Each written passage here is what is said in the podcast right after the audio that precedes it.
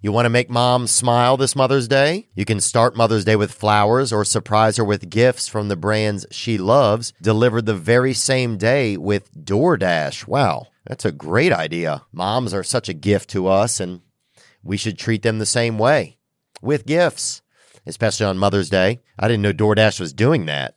That's exceptional. If your mom has a sweet tooth, or if she's a tech enthusiast, beauty connoisseur, if she's outdoorsy, no matter what she's into, you can make her smile with a fruit or flower bouquet, makeup, tech gear, workout wear, and more, all deliverable through DoorDash. Get all your Mother's Day gifts all in one place and get 50% off your next order up to $15 when you spend $15 or more on your next flower, convenience, grocery, or retail order now with code THEO. That's THEO. Order using DoorDash today. Terms apply. Hello. Hey, Ma. Hi, son. I'm just taking a walk. It's a little under 100 now, but later this week's going to be 107, so I figure I better get my walks in. You might melt, Mom. I'm not going to do it when it's 107, Theo. I mean, really, you'd either have to do it after it were dark. Oh, yeah, that's dangerous, too, because they have a lot of snakes out there. Or really early in the morning, like 5:30. I don't know. Usually... Well, that's snakes. I have to eat something right away, so. And that's snakes, too, Mom. Yeah. Yeah, well, no. What is that insect that I found in the house? They sprayed for it once for me. Something, it's not a tarantula, but something that they have in the desert. It can, to a lot of people, it's poisonous. So I found them, like a total of, I think, 4 of them in the house. Well... You're going to end up on one of those special shows where people get, for seniors that get attacked by snakes, you know? Yeah, I guess. Or something. Something will get you, right? Yeah. Well, look, at least if you go into the belly of a warm snake, at least you got a nice place to be, you know? Yeah, you'd have to be pretty much of a monster, but they do exist. So. I know you've seen some big ones sometimes on your walk, haven't you? Yeah, remember back in the day? Yeah. I'm trying to think. I think you... It was during the time that you stayed there for a short time when we lived on Fairway Groves. Oh, yeah. I saw a gargantuan snake. That was the only time I've ever seen one that big. So what do you think that's going to not kill Roseanne, but it won't help her, huh? Well, I don't know. What did you think whenever you heard about it? I just thought, well, I wanted your opinion. And then when I got your opinion, I thought, well, maybe that will hem her in. As just being a comedian of controversy, because that guy's controversial, I guess. Yeah. And, when really, witness her old show, she's a good all-around comedian. Yeah. You know? Yeah, I agree. I think it kind of, I don't know. Part of me, I would love to have gone on a tour with her. You what? I said I would have loved to have gone on a tour with her, honestly, if I'm really honest with myself. Yeah, no, I know. It's one of those probably timing things. Yeah. What I read didn't say when they, when he initially pitched it. I assume he pitched it to her, but I don't even know that. Yeah. Well, I think she probably thinks that people don't like her more than is the reality. I think probably. I think a lot of people still really do like her. But also I think her and Dice have a real comfortable connection. They've been friends for a long time. She jumped up on stage at one of his shows a couple of months ago and I read that in Vegas, huh? Yeah, and had a comfortable response, and they used to do shows together in Vegas. So I think some of it might just be a comfort thing too. Like if I'm going to go tour with somebody, who would it be?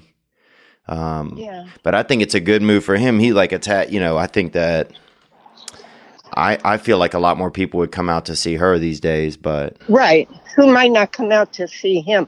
I know what he looks like, but I'm not... I know what I read said he'd been banned from something. I don't know what it was. Television? Whatever. Oh, yeah. But I don't really know anything about it. It said he still does stand-up on his own.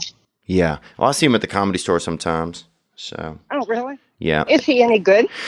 Yeah, I mean, I think he's a, you know, desired taste. I mean, he's still, you know, he's a comedian. He's not really, he's never been really, like, nice to me whenever I've seen him. So I may have sometimes an unfair impression of, like, how I look at his comedy. Exactly. But to me, some of it's not really my favorite. Like, if somebody asked me who's one of your favorites, I wouldn't, you know, I wouldn't not right. even, I wouldn't even think of him. Right. So I guess they hooked up because of what you say, long-term friendship, and also because they can both be controversial. Well, he is all the time, I guess. Yeah, now it could be a huge tour, though. A lot of people were like, you know what, I'm going to go out and see him, say whatever, you know, people, yeah, the last, like, hurrah for people saying whatever they want to say, you know? I guess she's not finished yet unless she... No, I don't think she is either. I think she thinks she is more than she is. Yeah. Well, maybe when it's all done, you'll still get a chance, but they're doing something more benign, even if you do the little family in the van, you know? Yeah, I talked to her manager a couple times. I'm still trying to figure it out, so... But they didn't take a while. Yeah, right. That's a good point. So, all right, Ma. Are you doing a podcast? Yeah, I'm actually just about to tape right now. So, yeah. Well, thank you for calling. Yeah, thanks for answering, Ma, and I hope your walk goes well. I'm getting on. Love you. All right, love you too. Theo. Bye. Okay, bye. Well, dude, you know what I was thinking was that tits are hard, like a chest is just like a man's chest is kind of like hard tits, really. When you think about that, like petrified almost tits. Like if somebody buried a couple of, you know, beautiful, just milky front knuckles out in the yard and they got real hard over time. And you dug them back up, they'd be almost like a man's chest. So, I don't even know what that means, man.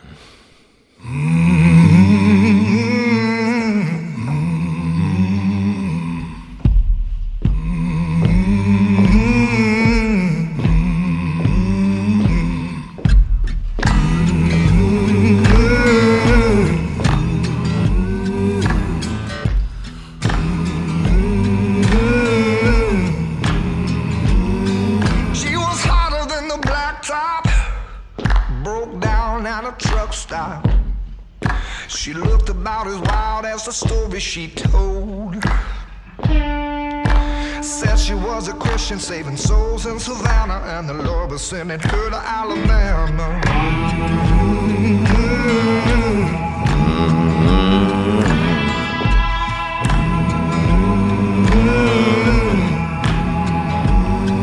Had a pistol in her boots, blonde hair, dark roots. Says she got a old man, but I shouldn't be worried, though it seemed like she was in a hurry. Higher than a junkie drying out in the slammer, Lord, I hope I don't die in Alabama.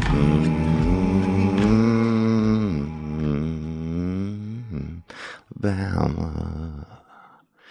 Lord, I hope I don't die in Alabama. That heat, that's what's... Look, this is the time of year. It is summertime, they call it, for here. Now, somewhere else, somebody's dealing with winter. Somebody in maybe Moscow or somewhere. Somebody's throwing a damn, not a crystal ball, but a snowball at somebody. Imagine that. Yeah. If you imagined it, then you just did. And if you didn't, then you just didn't. It's up to you. But yeah, this is summer.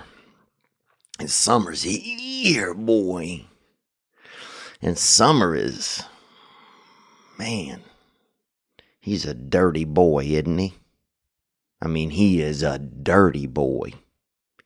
He's hot. And he just is just relentless. He is relentless. And that is summer. That's like somebody, if you give a, you know, sometime you catch a boy in the neighborhood or something, got a little bit of autism, you know, the tism, they say it. And if you give them a little hammer, you know, they had a boy in our area, this boy named Wild Jacob. And he was always eating, you know, he'd run around and pick berries and everything in the summer. And, you know, when the berry bushes really started to flourish, you'd catch him out there with the blue, you know, the black dye on his hands picking berries and eating them. That's the problem. His mom gave him this little hat, and he's supposed to put the berries in there, but he would have just eat them immediately. And he'd get home, and dude have, you know, 120 berries in his stomach. But at one time, his uncle, I remember, passed through town or something, gave him a little hammer. And, I mean, I swear to God, we thought we had a damn woodpecker in the neighborhood for probably 4 years. But Wild Jacob would just get off in the woods, and he'd find him a little tree or something, or a little, you know, area of hardness, maybe a fence board or a piece of stone or granite, and he would just hit it with that hammer. Wild Jacob be out there with just berry stains all over his face, just.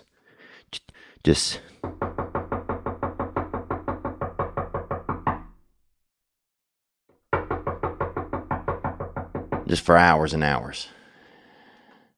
Just fucking probably sending Morse code to who knows. I mean, I'm sure over in, you know, in Chernobyl or somewhere, or Russia, or, you know, who knows, outer space. They're thinking it's just some wild, unique Morse code is coming in.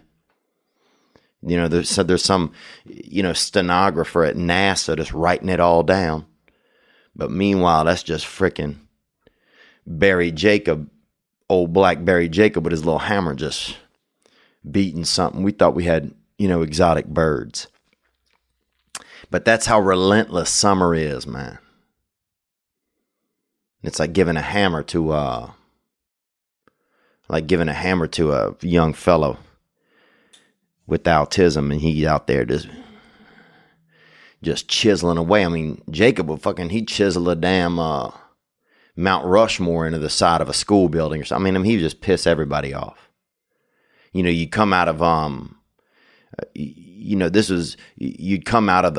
school or out of your house, and he would have chiseled a damn Deion Sanders into the side of a Honda. You're like, well, what the fuck, man?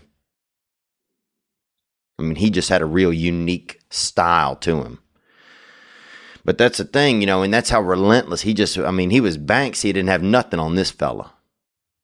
Banksy ain't shit.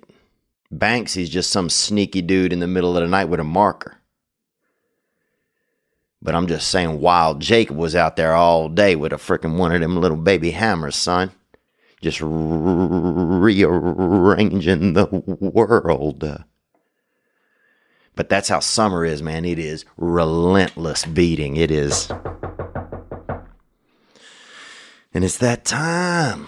You almost want to buy your mother a damn ice hat. You know, it's almost like you want to drown somebody, but don't fully drown them. Just hold them under cold water for, about 40 seconds. Just to let them catch a little bit of relief from the heat. It's summertime in the year 2019, and it is June 24. And thank you for joining us.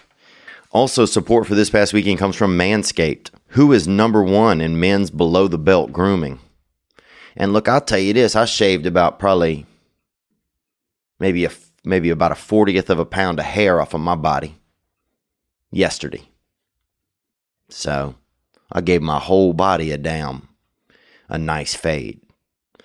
And sometimes you have so much body hair, you can't even really, you try to hug somebody and they bounce right off of you. I mean, jeepers. Manscaped offers precision-engineered tools for your family jewels. No more chipping at your whacker, you feel me? I remember one time, this was probably maybe a year ago, and I was using scissors, man, and it makes me feel crippled in my heart to even talk about this. But I was using scissors to clip hair that was growing on my scrotum. And my scrotums, they don't want scissors by them. And it's funny, if you put a pair of scissors near your scrotums, man, your nuts almost will climb up inside of your body. Because inside of your ball bag, there's actual balls in there. They're different entities. But what I'm saying is this. Manscaped has redesigned the electric trimmer. Their lawn mower 2.0 has proprietary skin-safe technology. So this trimmer won't nick or snag your nuts. Shout out to Premature Nick, our producer. Manscaping accidents are finally a thing of the past. You know, your grandfather used to chip his nuts all the time. He was probably out there like, dang, what's his name? Like Wild Jacob with that little hammer, trying to hammer the hair off of his new sock. And don't use the same trimmer on your face as you're using on your balls. That's nasty, bucko. Manscaped also has the Crop Preserver, an anti-chafing ball deodorant and moisturizer. You already put deodorant on your armpits. Why are you not putting deodorant on the smelliest part of your body? What are you talking? Dude, my wang smells joyable, I think. Get 20% off free shipping with the code Theo at manscaped.com. Always use the right tools for the right job. And I will say Manscaped has created that culinary set to help you fine tune the hair around your rod and tribe. Your balls will thank you. Get 20% off free shipping and a free travel bag with the code THEO at manscaped.com. That's 20% off with free shipping and a travel bag at manscaped.com and use code Theo. I want to let you know today's episode is brought to you by Skillshare. Skillshare is the online learning community for creators. It has more than 25,000 classes in design, business, and more. You'll discover countless ways to fuel your curiosity, creativity, and career. Take classes in social media marketing, mobile photography, creative writing, even illustration. Whether you're looking to discover a new passion, start a side hustle, or gain that professional skill set that you've never had. You want to do this or do that, you can do it. Skillshare is there to keep you learning, thriving, and reaching those new goals. Join the millions of students already learning on Skillshare today with a special offer just for my listeners. Get 2 months of Skillshare for free. That's right, Skillshare. Skillshare is offering This Past Weekend listeners 2 months of unlimited access to over 25,000 classes for free. To sign up, go to Skillshare.com/TheoVaughn. Again, go to Skillshare.com/TheoVaughn to start your 2 months now. That's Skillshare.com/TheoVaughn. Oh, yeah, it's summertime. Thank you guys for, good to see you. Good to hear you. What's up, man? Just kind of relaxing this weekend. I went to a chiropractor. And I don't know if you've ever been to a chiropractor, but it's the shadiest thing. It's basically like going to the mafia for your body. It's like taking your body to like a mafia person. Because they got you in a headlock. They pinning you to the ground. They're asking you questions about your, it's, Jesus, by the end, I'm like, I'm just telling them where the treasure's buried, even if I didn't do shit. I'm just making stuff up, It's in a safety deposit box. It's in a locker at the Greyhound station.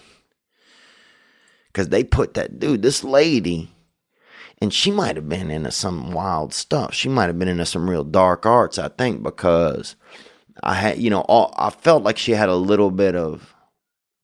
You ever hug somebody and they kind of, they feel like they might have been doing cocaine a little bit? Like that. So, but whatever. We didn't blood test each other. I was just there, so I don't really know anything. But yeah, I went in there and next thing you know, she's got me on the table. She's got me in a figure four, figure five. She had me in all kinds of shit. She had she tied both my arms into a knot inside of her mouth with her tongue. I'm like, what is this? She was doing unique stuff. And this was all non-sexual. This whole deal cost me probably about $100, maybe $20, $160 or $20. I don't know. But, dude, they get in there. They put the bone right in your zone. This lady had me. She had my orifice is just nervous, boy. I mean, my whole body felt like a dang beehole, I'll be honest with you. My whole body felt like a beehole.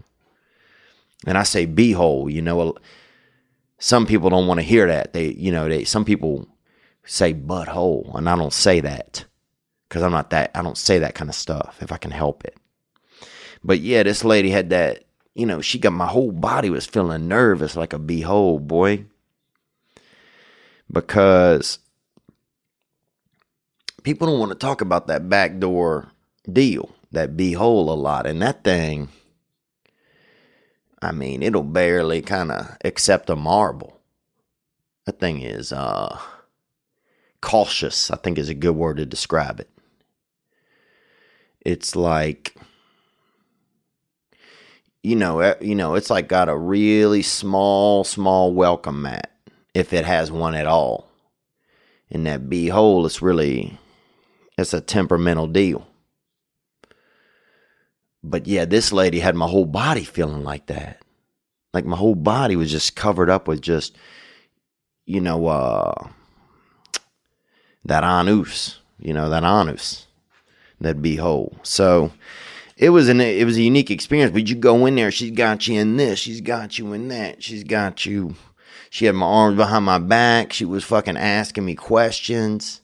You know, she threatened. I was like, what?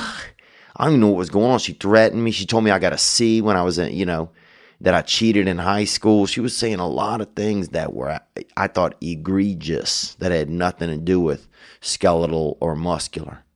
Then they put you on this table and they put this long cable to your neck. And she goes over by the door and yanks that thing. I mean, it just, and suddenly I didn't know what was going on. I mean, I just felt kind of just tightened up, I felt like my pants just were, were going to fit better. I felt just like my dick and my, I just felt like my dick had just won a medal or something. It just straightened everything up in my body immediately. I felt like I just won third place in a damn spine contest, at the spine center over there off the interstate. But anyway, I'm kind of rambling. We had, last week we had a question that, we had a caller that called in. We're talking about relationships and things like that, and just things that I find are in a lot of people's worlds right now. And in my world for sure. I think a lot about relationships and, if I want it, if I can handle it, I just really have a tough time in commitment. Man, I just have there's just something inside of me that is very scared of it. Even just, if I think about like getting like a wedding or something, that shit scares me. If I think about, but also what scares me also is being alone and not having someone. That scares me really in a different way. That scares me more cerebrally. Like it, I can think about, well, I might not have children or grandchildren. And you got to have grandchildren, bro. Those dudes, they seem like fucking great, really good little buckaroos. Children, who knows what'll happen. These MFers, but grandchildren, bro, they fucking doing everything. You could give them as many smoothies as you want, give them a couple lollipops, hit them with that suppository, bro, if they sick. Grandchildren, you could do anything with a grandchildren. Put them outside, put them on a swing, give them another smoothie. Oh, they're tired, they're crying, get that smoothie, little Bryce or whatever your name is, little Deadra. What you want, another couple of Necco wafers? Grandpa got you. I might be that undercover grandpa, just kind of roll up on children in the mall, non-sexual, just roll up on children at the mall or and hit them with a couple of, a cut of a Kit Kat, break them off one, one of those, 25% of a Kit Kat, boy, or hit them with a damn, you know, a half a handful of Payday, split a Payday candy bar with them. And my mother used to love eating Paydays, boy. She used to crack open a couple cans of beer, and she put that lawn chair out and the windows open, and she would lay out indoors. She would lay out on the thing indoors. But you know, and she would have that Payday candy, and that's more when Payday candy bars used to be an adult. It used to be an adult candy. But yeah, I was talking about last week about just parenting and co-parenting and what do people think about that kind of stuff. And we had a caller that called in. This was an excerpt from his call right here. I'm 31, and I'm kind of trying to figure out, you know, do I want a child or not? You know, I think my big problem is I have a phobia of having a child with the wrong lady. Mm. You know, because whether you like to believe it or not, you're attached to that person for at least 18 years, you know, the girl. So I kind of want to make sure it's right, you know, before I bring a child into this world. And you guys hit some responses. As always, the hotline, 985-664-9503. You guys had some nice responses that, here's one that came in right here. Hey, Theo, this is Sarah from Chicago. Hey, Sarah, and I'm actually wearing the Chicago Cubs. Fly that dub, baby. And I love Chicago, man. It's just really... It's a city that really, I feel like, still has a good bit of aortas. You know, it's got a lot of business, but it's got a lot of heart. And you got people coming up there that are, you know, they're looking to do business, but they're also just looking to enjoy, you know, seeing other people and meeting other people. And it's a good place to still get a business card from somebody and put it in your pocket and actually use it. Let's hear more. I'm that lady who gave her husband a hand job in the back of her dad's car for the first time. Oh, yeah. Sarah, huh? Sarah, with that magical touch. You got that, you put that David Copper feel on your husband, huh? And next thing you know, you're making his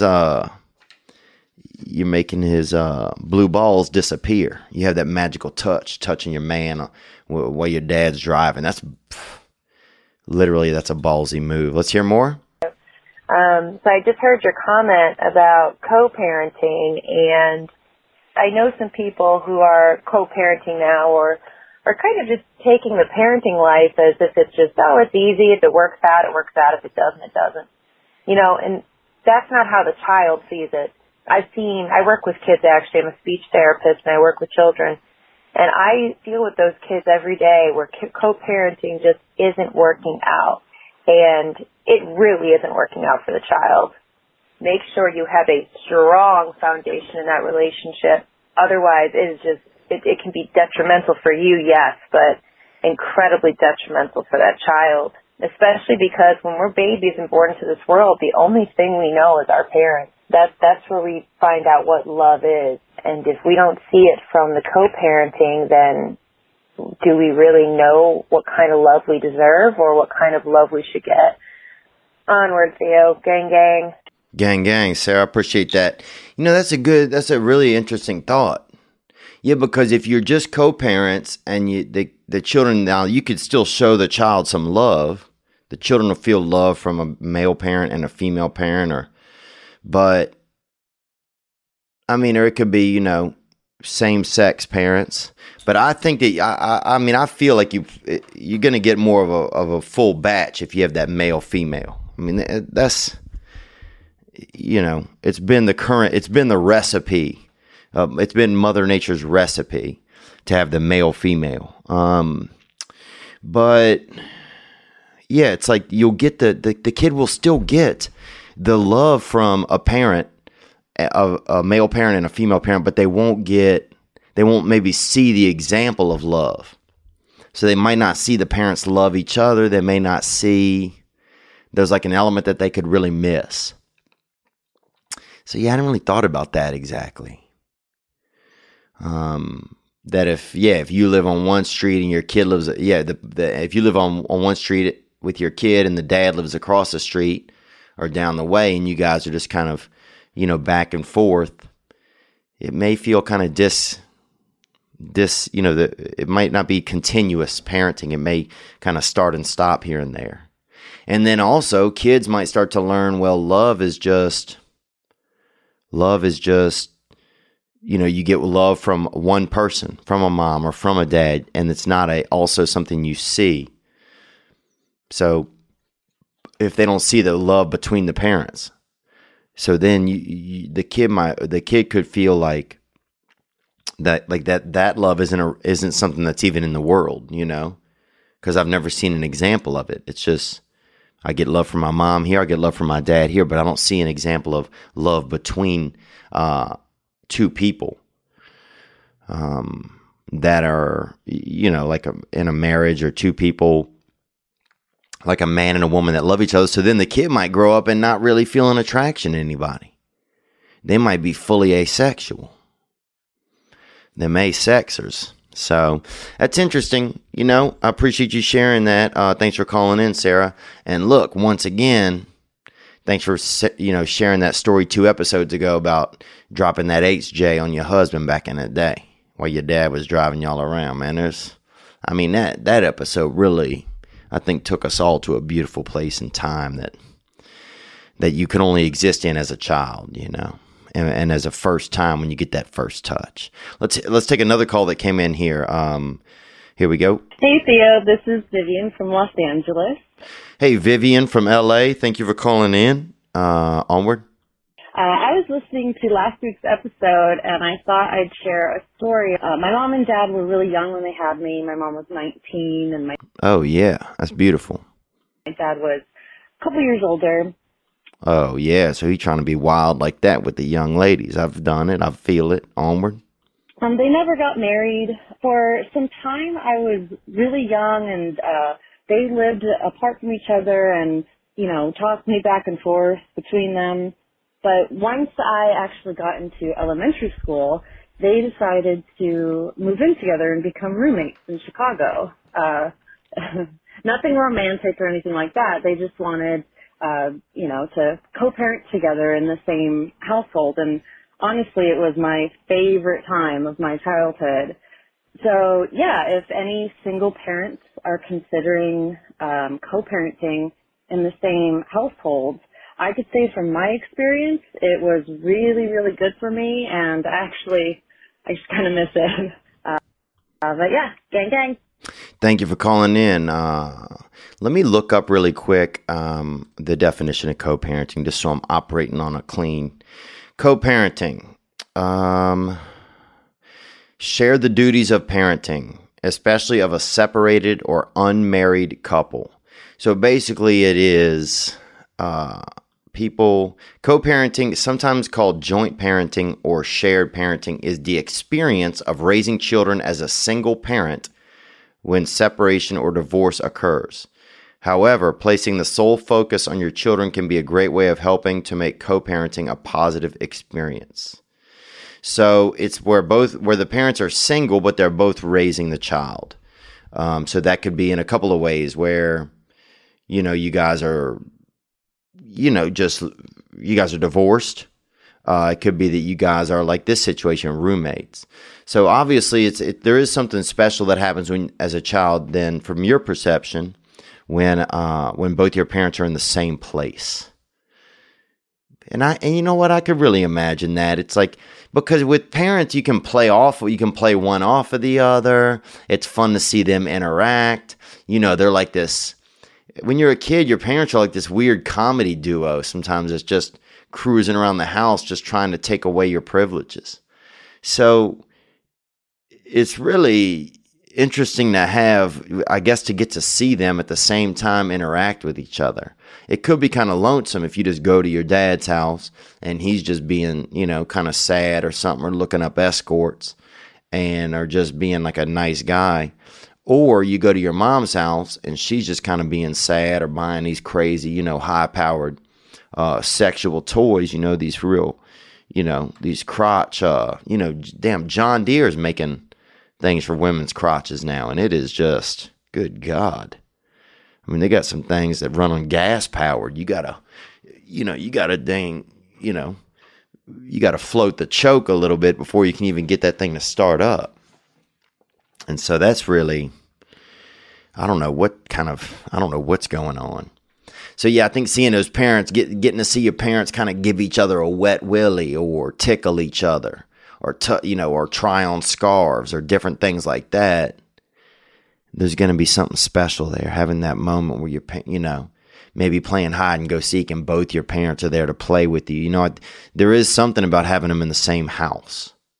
So now maybe if your parents, like you said, your parents just happen to live together, they weren't married, but they lived in the same house. So maybe co-parenting is more effective if the parents are living in the same home, even if they're not married, but they're there together at the same time, which I could imagine because from what I hear, there's a lot of like something that happens with like a nesting, where it feels like you're in a nest and a safe place where you can grow. Your mom is there to nurture you. Your father is there to take care of and provide. And it feels probably very natural to us because a lot of species do it. You see this show. They got a thing called, what is it? Penguin. I don't know, Polar Express or something. Maybe it's like about a bunch of penguins. It's on the nature show. They have a bunch of penguins and these guys. They're penguins. I don't know if you know what penguins are. They're basically, they act like little bitches. I mean, they don't, they kind of short with people. They always like just, they don't even really, they just sitting over there giving you that, who's that guy? That Slumberjay arm. What's your boy? He could barely point at the oil. John McCain, he got that low hitter. He just got that. He got that half mast, baby. And that's how they raise their arm. Little penguins. They don't do much. The guys all kind of huddle around, and then the women, they get pissed and they jump off of the mountain and go get a belly of fish, and then they come back. One of them vomits into the child, and then the other one goes out. But I think as the child, to see your parents just doing that shift, that, that teamwork, that tandem, you realize, I bet you learn a lot about, what it takes as a team, as a tandem to make it work. My parents, I remember my dad liked to sleep in his car at the park. And he would sometimes drink too much and he would just stay outside and just sleep in his car in front of the house. And he used to have a lot of cups of like different Mardi Gras doubloons from the parade. And he would just throw them out of his car when he was driving, like kind of like he was his own little parade a little bit. He was also 80 years old at this point, or, 78 or something. But yeah, sometimes he would get a little bit of free champagne because one of his friends worked at the champagne distillery, and he would drive over old champagne. And my dad, I know, would sit out on the porch sometimes and, chug down a half a bottle of old champagne, and I would be out there, and he would let me smell his breath because I liked the way that the champagne smelled. But then I think it's just fun as a kid to have both of the parents around. It's something real. Jesus. I think just, there's enough kids already that are raised by single parents. It's just a little hectic. It's not the same vibe. But maybe that's where we're headed. And if we are headed there as a species, because we're such in this me generation and, myself and, a lot of us are there not even by choice. It's like, social media really puts us in our own world and our own perceptions. And, we have our own Facebook page. We have our own IG. We have our own Snapchats. We have our own whatever it is, TikToks or whatever. It's all our own personal things that we start to look at as our lives, as our world, just as ourselves. It's just me. It's just me. So if that's where we're headed as people, then co-parenting might be the only viable possibility. Because if your parents aren't going to live together, they're not going to stay married, or they don't want to be married. then at least if they can live together in an environment where they can raise a child. So I don't know. I'm thinking a lot about that kind of stuff just today for some reason. Fuck, man, I'm fucking tired. You ever sleep a lot and you're tired? You're like, dang, dude, what was I doing in my dream? Was running a lot or something? But thank you for calling in. You know, maybe there'll be a turn where people start to, you know, really make good choices about relationships, and you see a lot more kids getting raised in the nest. And you see just, you know, you'll see more of that vibe a little bit. But yeah, that hockey puck kind of style of child raising, I don't know. You know, I've never done it, but I don't know what it's, I don't know if it's super healthy. I don't know. And then sometimes you don't know. Sometimes some kids is just made out of, you know, fish and snails and puppy dog pails, you know, or whatever. You know, cinnamon and spice and nothing nice or whatever. You got a kid who's got fucking, you know, made out of 70 grams of damn nutmeg in his neck. And he's never going to get it together. So some of that is just kind of God's plan. I'm going to tell you that today's episode, if you're struggling with something, is brought to you by Betterhelp.com. It's professional and affordable counseling. Get matched with the counselor who's right for you. You might like a different, I've had all kind of counselors.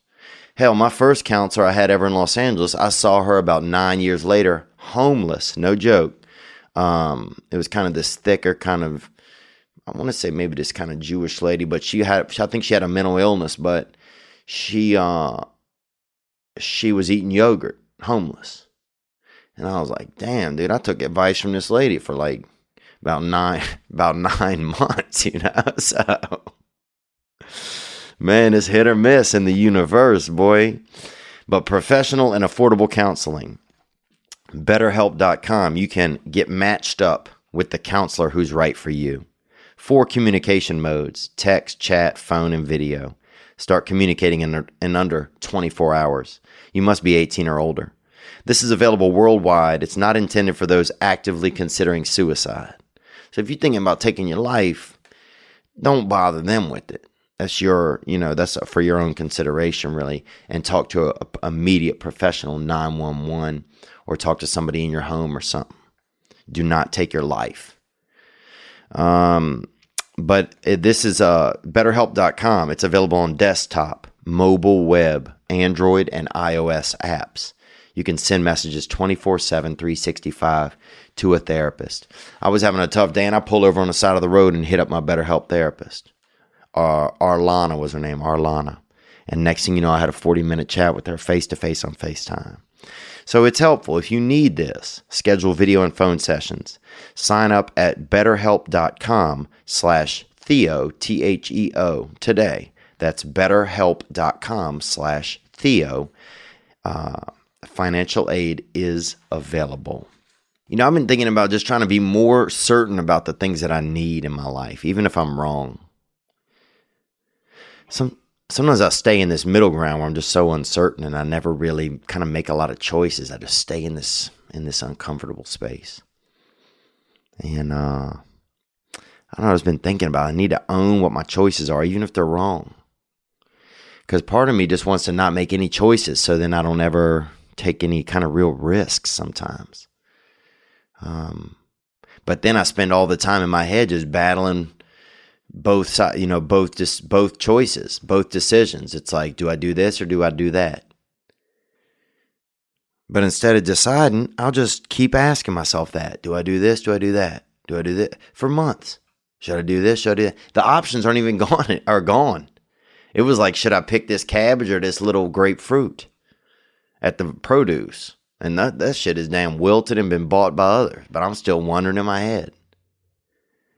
You know, it's like my indecisiveness is just, it's exhausting, honestly.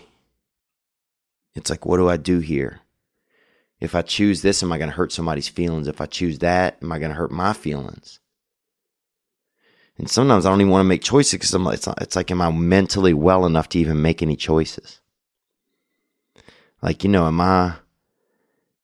do I need to get in a better place before I make choices? For myself, I think that sometimes, like, man, should I even make a choice right now? I don't even know if I'm doing okay. I don't know. Life's just, some of them is tricky. But let's take in this other call about co-parenting. Here we go. What's going on, Theo? Jack from Phoenix. I just had some Jack from Phoenix. My second favorite football team right there, the Arizona Cardinals, and also like them Detroit Lions. Onward. Advice for that guy asking if he's too old to be having kids or whatever. You know, I was 23 when I met a woman, thought she was pretty cool, started dating. Only catch was is that she was 3 months pregnant with someone else's kid, of course. Oh, yeah. If you met a woman, she's already pregnant with somebody else's kid. That's like kind of like when you ever do an Easter egg hunt and you go to the bush and the egg's gone. It's like that. Things didn't end up working out, but I raised that kid for about 3 years, and it told me that having kids was worth it. You know, even if shit might not go right, you might be worried, you might be with the wrong person or whatever. In my case, I was, and you know, all the tough shit was worth it. And so I say, go for it, man, before you get too damn old. Gang, gang, gang, bro. Well, thank you for the suggestion. Yeah, you know, I think I keep having sperm in my body because, you know, even though I'm still off pornography, I'm back off. I think I got like another 30 days under my belt. And that's changed my life. I got to talk about that more. Next week, I'm going to do the episode talking about just how, you know, pornography and being off of it has really started to adjust the ways I think and feel. But yeah, I keep having, when I do touch myself, I see, you know, I have sperm inside of my body that kind of rears its little beak, you know, or it comes out of me, or, you know, that self-spray kind of. And what I'm telling you is that I can still do it. So I appreciate it. Yeah, I might do it at some point, but I don't think I'm going to do it right now. But at some point, I might have to get out there and catch a zygote, you know, catch a case of the you know, full sexual reproduction. And I'm glad it was a good experience for you, brother. You know, it's brave that men over there get on the front lines. That's like, that's almost like a little bitty Vietnam. That's almost like a ski-Vietnam, you know, when you got to raise somebody else's, you know, skeet for a while. Isn't it crazy that you have like a man, even a fucking idiot right now has millions of babies running around in his body, little, you know, kind of nut buddies. And that all you got to do is tickle them enough around his wiener, and they'll show up. I mean, if that doesn't sound like a new Minions movie, then I don't know what does, right? Let's take another call here. We got a lot of good calls coming in. Thank you very much. Hey, Theo. This is Valerie from Olympia. Hey, Valerie from Olympia up there in, I think, maybe Washington or Olympia, the country. I'm not sure. We just saw your show in Seattle last weekend, and it was awesome. I was just... Oh, thank you very much. Yep, Washington. Thank you thank you guys for coming. I was calling about, somebody called talking about a friend that didn't show up. I mean, he might have been stalking him, and it might be somebody that he met off the internet. Oh, yeah. We had a guy who called in last week about, you know, he was kind of losing his friend, and he wasn't sure if he should still be friends with him or not, because he felt like he was doing all of the work. Onward. Might have been stalking him, and it might be somebody that he met off the internet, and he's just peeping in the bushes, hoping that for some reason that guy would call him back. But if it is truly his friend from his childhood, and he really does know him, I'm going to have to disagree with you. I really feel like if a relationship is toxic, you got to think about your own mental health and your own happiness at some point, and you shouldn't have to work that hard to make a friendship work. I'm not saying that he has to cut him off or refuse his call if that guy calls him, but I do think it's important to surround yourself with people that value you and just kind of let that one go. If he doesn't want to call him back, maybe don't call him anymore and seek out friends that are worth your time. But also, if he's stalking him, that's a serious issue. And no, I appreciate the call. You know what? That's a really good point. That's a good thought. Like, yeah, maybe, yeah, like sometimes, yeah, if it's not cutting it for you, then yeah, let them go. you know, when I just heard you say that, Valerie, it made me think about in my own life, like, yeah, sometimes I will just keep riding relationships, even though there's like nothing there, maybe. You know, like sometimes I have friends, I keep talking to them, even though every time I talk to them, like, what is, are we even friends? What's going on even? Or am I just somebody that for some weird reason has been talking to this person every now and then? You know, I think I've always had well, I wonder if I'm just like afraid to let friendships go because what if, I don't know, just so happy to have any connection at all that, man, I can't let it go.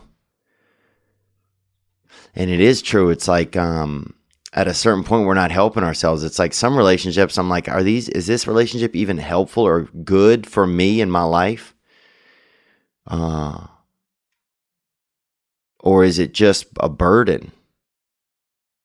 But then part of me thinks, well, if this is a burden, maybe this other person really needs somebody, an excessive care, you know, someone who just doesn't give up on them, you know, even, you know, or doesn't, you know, keeps it alive no matter what. And I'm not saying that that's a right way to do it or that there's any winner in the scenario. I think, because I think in some cases you can really exhaust yourself. I really exhaust myself sometimes, you know, keeping friendships alive. And some people, though, somebody's probably thinking the same thing about me. Like, man, I'm so fucking tired of texting Theo or reaching out and never getting a response. You know, I got a buddy who, you know, who sent me, you know, he sent me a couple of nice gifts and he's been so supportive. And I literally just not had time to reach out to him. And I always feel bad. It's like, but yeah, at some point, even then, at some point, am I just hurting their feelings on the other side of the coin by, would it be big of me to just say, hey man, look, I know I'm not putting what I need to into this relationship or into this buddyship right here, this little buddy battle. So let me just step off the battlefield. Yeah, it's interesting. I think it's case by case basis.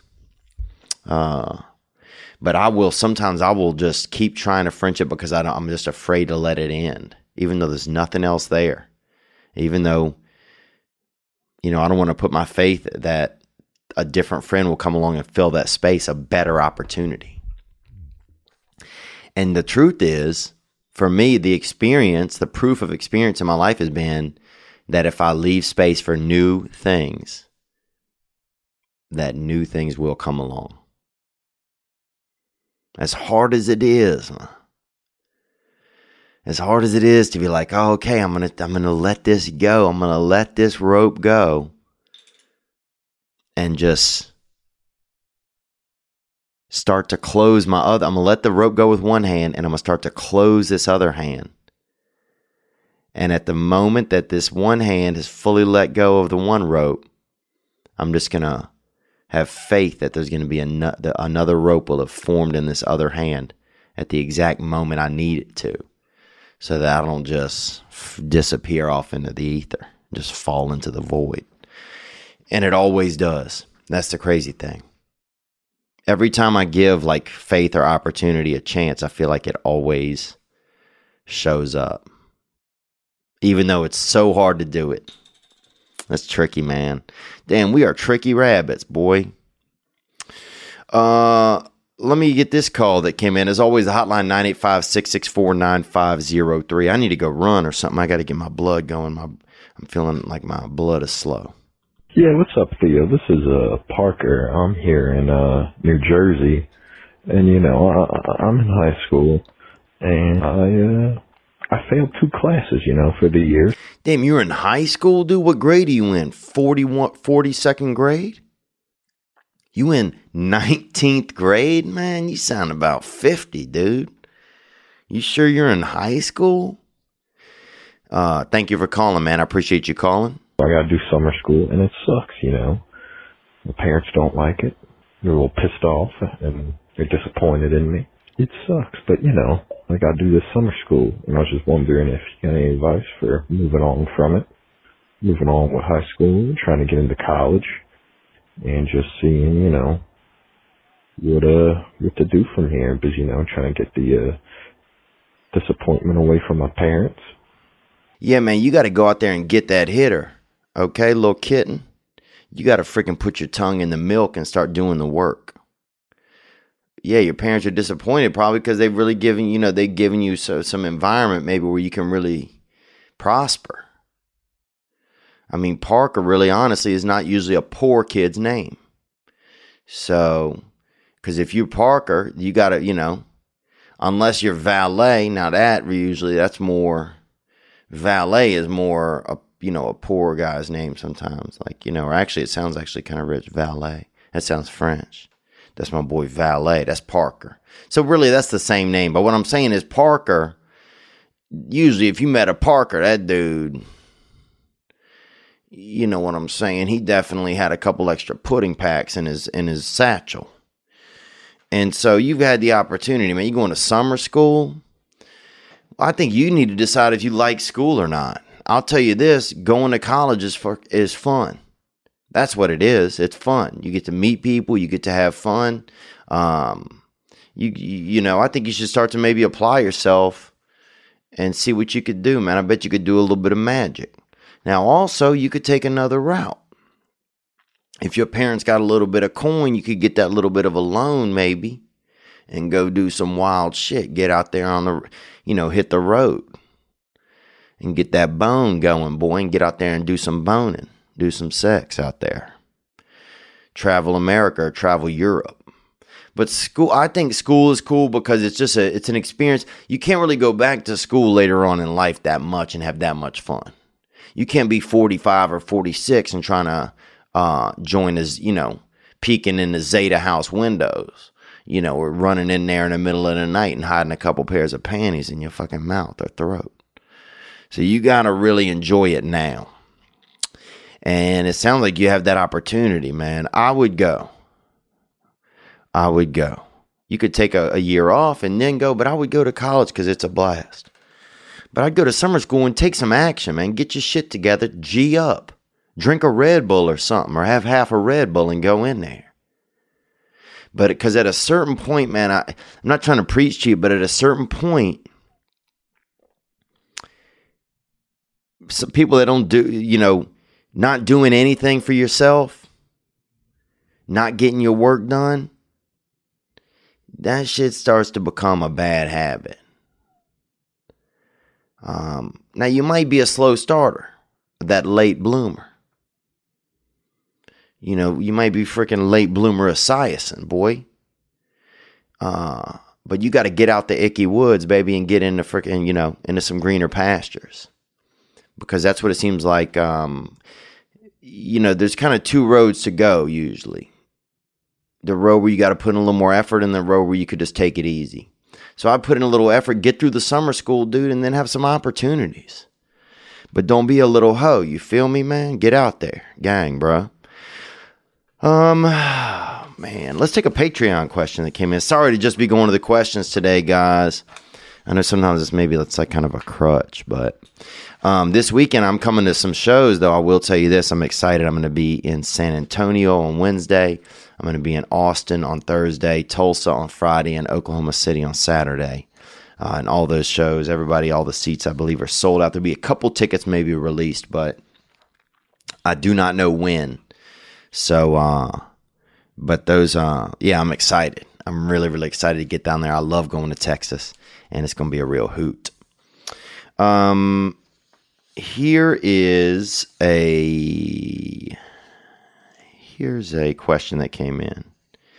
Faye Dvorak from our Patreon. She hit us up. Do your family members listen to the podcast? Are they supportive of you sharing stories about your life and family on the podcast and in your stand-up material? Thank you for the support, Faye. And the question. Yeah, I think so. You know, they don't really admit to it if they do. My brother sometimes will say, I listen to some of it. You know, he listens to it from, I think, a very like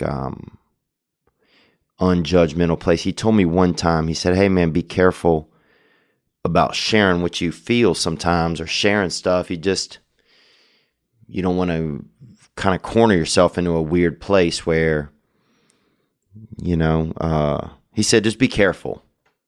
Just be careful, you know. You know, I think he goes, I think you just need, you know, he wasn't saying to stop. He didn't say don't. He just said be careful. And I can understand what he's saying. You know, sometimes it's like, you know, what stuff is like personal to share and what stuff isn't. But my family was never really close when I was growing up. So it's kind of, I feel like we've always almost looked at each other as these separate entities than we have as a group. And actually, even to go back to the co-parenting stuff, you know, I feel like in some ways I've really struggled because of that. You know, I remember I only saw my father kiss my mother one time, and it was on the top of her head it was her birthday. And she was pissed off about it, kind of. You know, and they'd had a little bit of that champagne. That guy dropped some off, and my dad always said he bought it, but, you know, him and the guy, we'd hear him fight about the prices of the champagne and shit on the porch. And the shit was free. So my dad's like, you getting, you know, we all know this is, you know, old stale champagne. So, but anyway, he brought in a bottle for my mom's birthday, and then he kissed her on the top of the head. And I just remember seeing my mom just be disappointed. And I was already such an aware kid. I'm not saying that damaged me or changed my life or anything. You know, I was already predestined to have a level of, I think, awareness as a child that I was going to be highly sensitive. But, you know, but to go back to just the previous, like, you know, my family didn't build up those connections. I didn't really have an understanding of relationships. You know, my father slept on the couch always. I never saw him and I didn't even know that they had a room together. You know, I didn't even understand it. So, you know, I think I definitely picked up on that energy. You know, I don't know if I could ever share a room with a woman. You know, he says talk about that sometimes. If I ever got a house or something, I would have to get maybe a different room for my wife or a separate house. That sounds crazy, man, but that's just, you know, I don't know. And maybe I can defeat that over time, but man, there's something that's, you know, I don't know if I was out there, and you know, I remember on Christmas I would go out there and my dad would be on the couch all the time, and it was just kind of weird. But I don't know, as a young man, as a young kid, if you go out, you know, I remember feeling sorry for my dad. I felt bad for him. And I remember, like, my mom was in this closed off space at the other end of the house.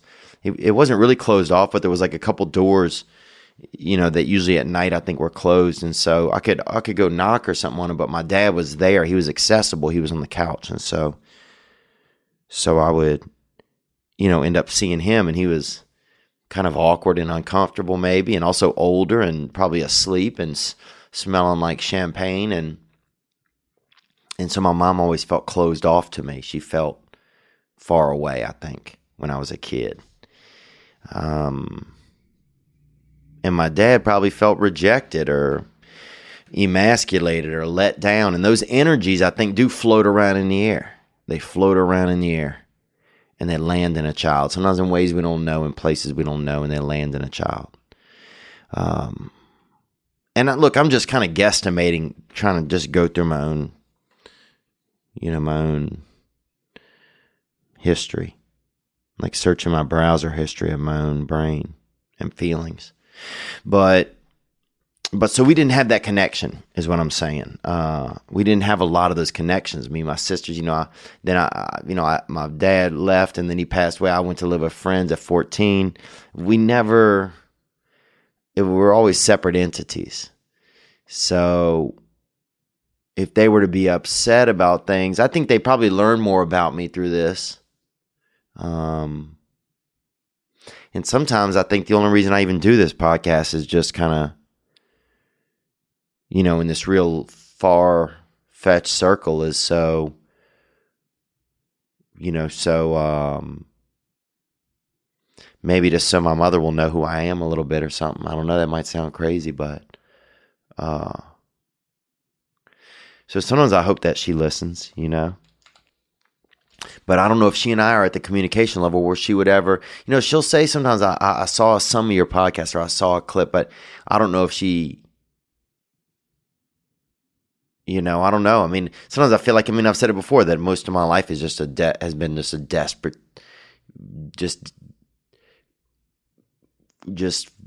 miscellaneous, just errant and confused attempt to try and connect with my mother, probably, and not even an attempt that I'm always conscious of.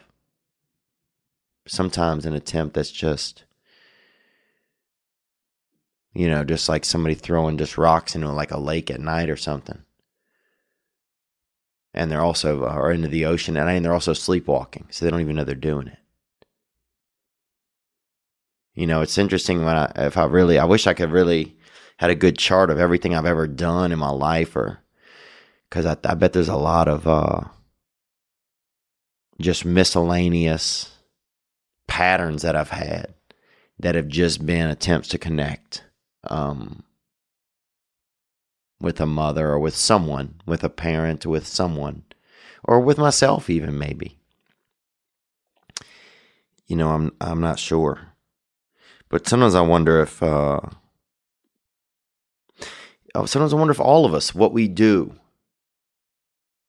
is just some reflection or some inverse. Our behaviors are just an inverse of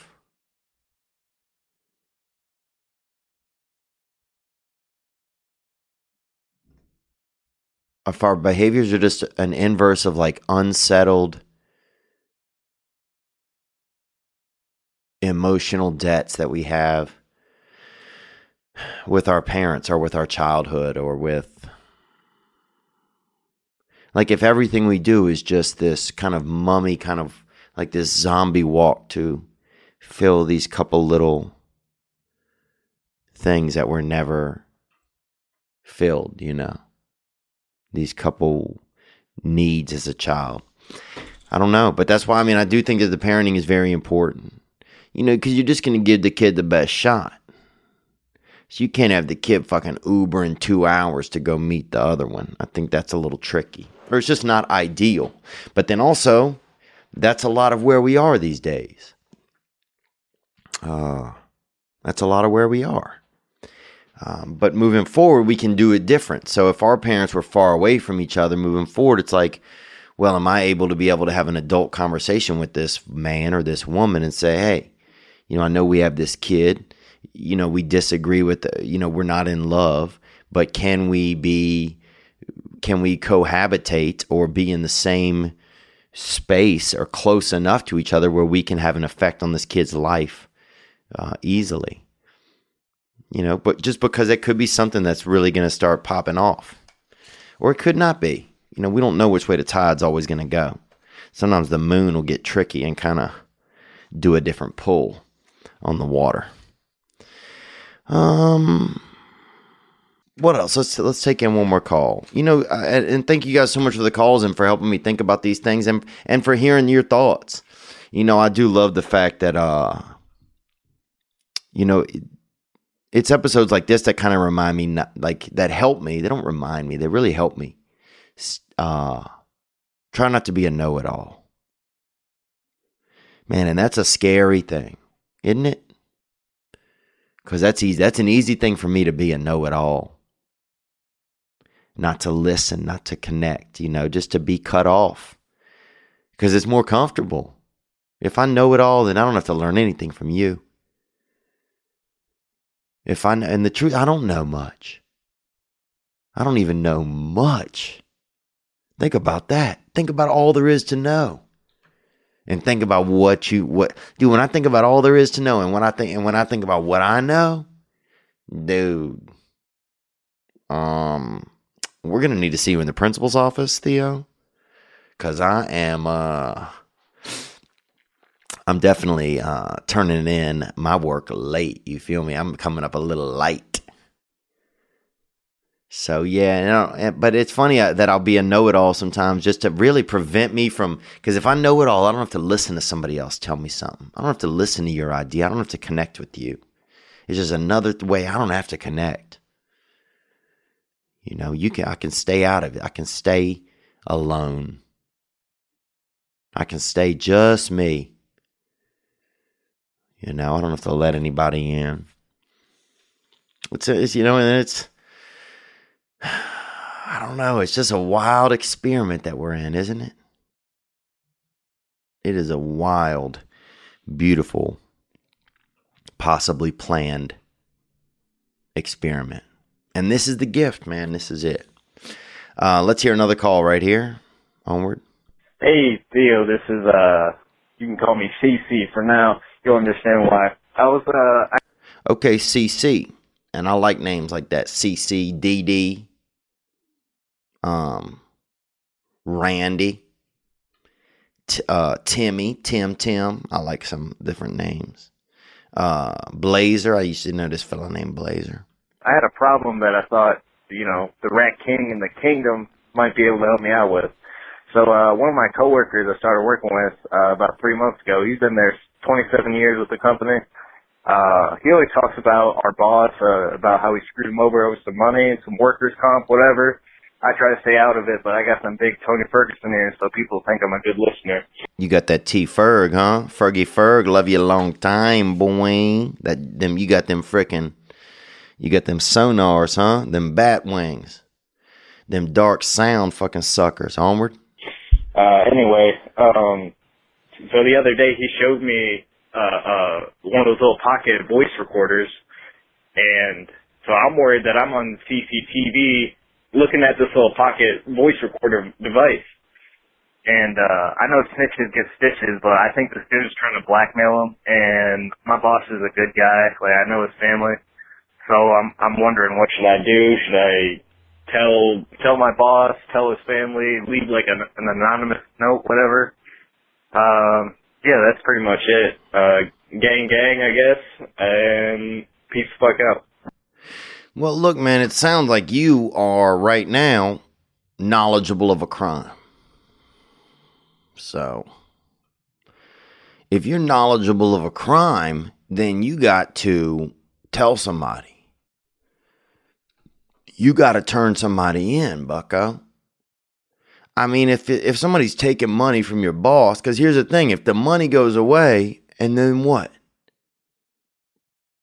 The company's going to go away. Dude, if the money goes away, you're going to get paid less. If the boss doesn't have his, you know, suddenly his family don't have as many Capri Suns in the cabinet. They're not going down there to Pensacola every year to get get sunburn as a team. Then if they don't have those opportunities, you know, if there's less money in the boss's pocket, then there's going to be less pay to go around for you guys.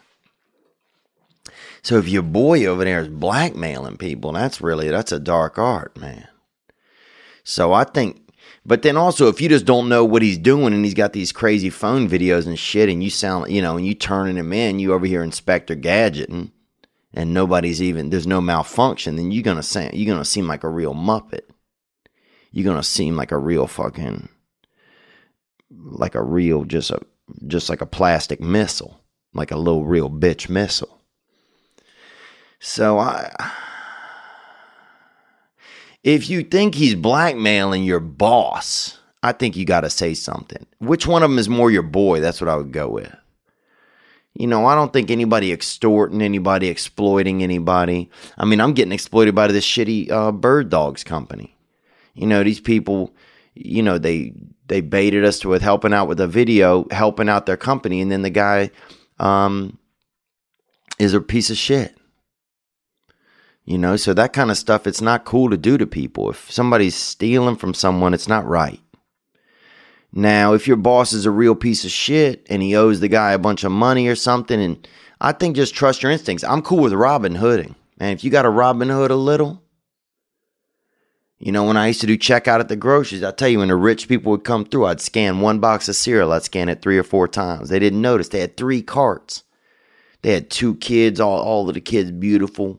One of the kids had on a sterling bracelet one time, sterling silver, 40 you know, 40 carats or something, you know, 50 carats. Like, damn, these little, this kid was fucking 9 months old. I'm like, look at this kid over here, got dressed up like, dang, you got wrists like Willie Nelson. Dude had a bunch of damn turquoise, beautiful turquoise hitters on his wrists. And the kid barely could hold up a cabbage off his chest, very 9 months old. And these people got that money. So I would, you know, I'd scan their box of cereal 3 times. And then when the mother come through and she only got a couple chives in there, and she got a, you know, she got a kid on one, you know, she got a kid on each tit, and one of them's kind of a little bit jaundiced, I would say, hey, they had 3 boxes of cereal. I would scan it one, just scan one. My register came out even. So I think you play about, I think you can do that one yourself, man. I mean, if our listeners have a suggestion, that's fine. But as always, you can hit the hotline with anything, 985-664-9503. And,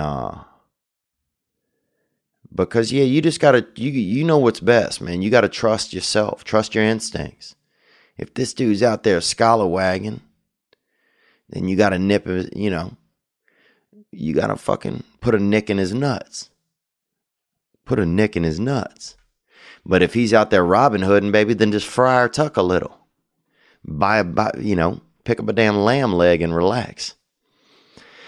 Thank you guys for being a part of the episode this week. We got some really neat guests. We got the Wolf of Wall Street is coming in this week. Jordan Belfort. Who else we got? Oh, some really groovy UFC fighters. You know, Roseanne is going on tour. It looks like they're announcing a tour with Andrew Dice Clay. Mom called at the beginning of the podcast. I checked in with her.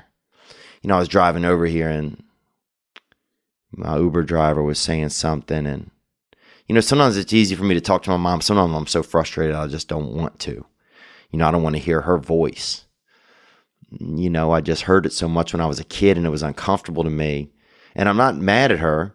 It just, this is what happened, and so I don't want to hear it. I don't even like hearing, if I get into an Uber, I ask the man, I said, will you turn off the direction, the woman saying the directions over and over again? I don't know why any Uber driver would leave that on. Immediately, I can't tip somebody that leaves that voice on. Like, this, some lady's just telling us where to go for the next 22 minutes. I'm out, bro. But I had him turn it off, and I said, man, sometimes it just... it grates me, that voice. He said, why? I said, you know, it just reminds me, I think of being young. My mom was always on me. And it just grated me, man. It just was too much. There was nothing to balance it out. You know, there wasn't that the other softer voice of a father sometimes. Or my mother couldn't be a soft voice that she wanted to be because she had 4 children and there was no man to help. You know, my mother didn't even maybe have a chance to be a real sweet mother.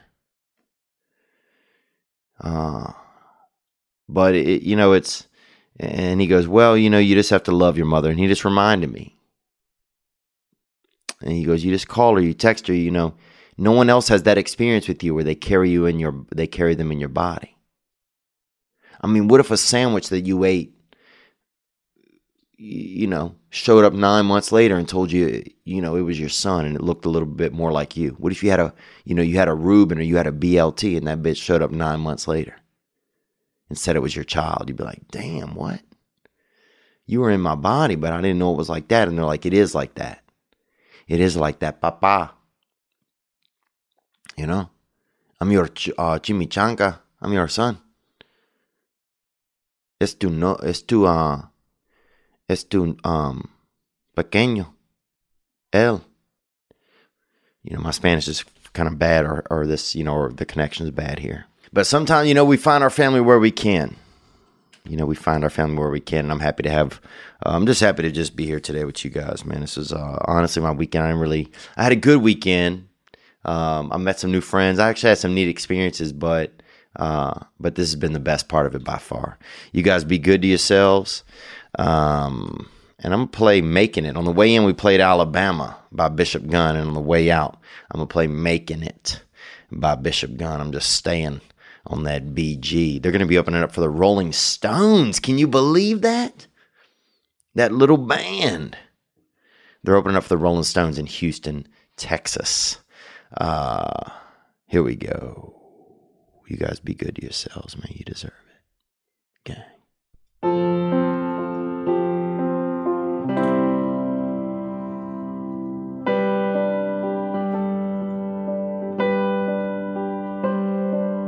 I ain't seen home in about 100 days. I can almost hear Mama pray for my restless soul. And I ain't made a dollar, I ain't spent, but where it's going ain't killed me yet. I still get where I'm bound to go.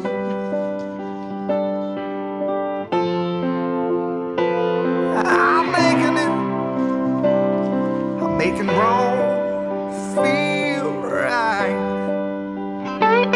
I'm making it, and if hell's where I'm headed there, I'm making good time.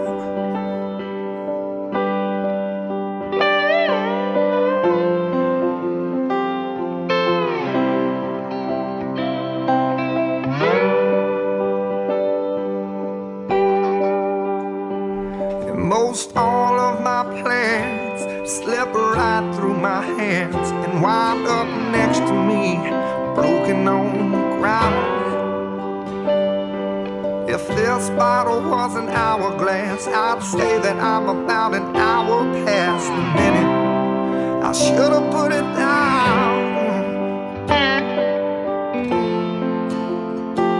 But I'm making it, I'm making wrong.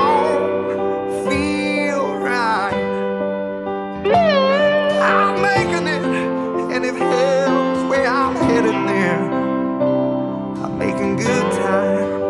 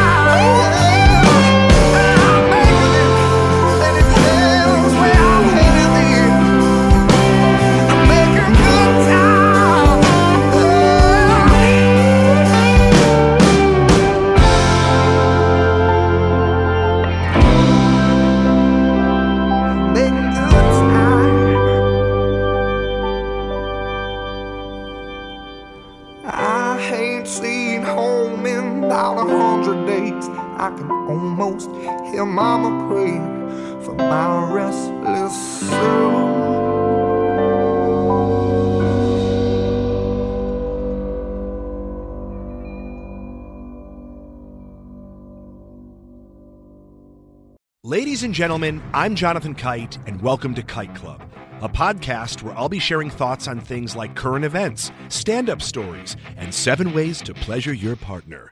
The answer may shock you. Sometimes I'll interview my friends. Sometimes I won't. And as always, I'll be joined by the voices in my head. You have 3 new voice messages. A lot of people are talking about Kite Club. I've been talking about Kite Club for so long, longer than anybody else. So great. Hey, sweetheart, here's the deal. Anyone who doesn't listen to Kite Club is a dodgy bloody wanker. Do you know what I mean? Hi, I'll take a quarter pounder with cheese and a McFlurry. Sorry, sir, but our ice Oh, no!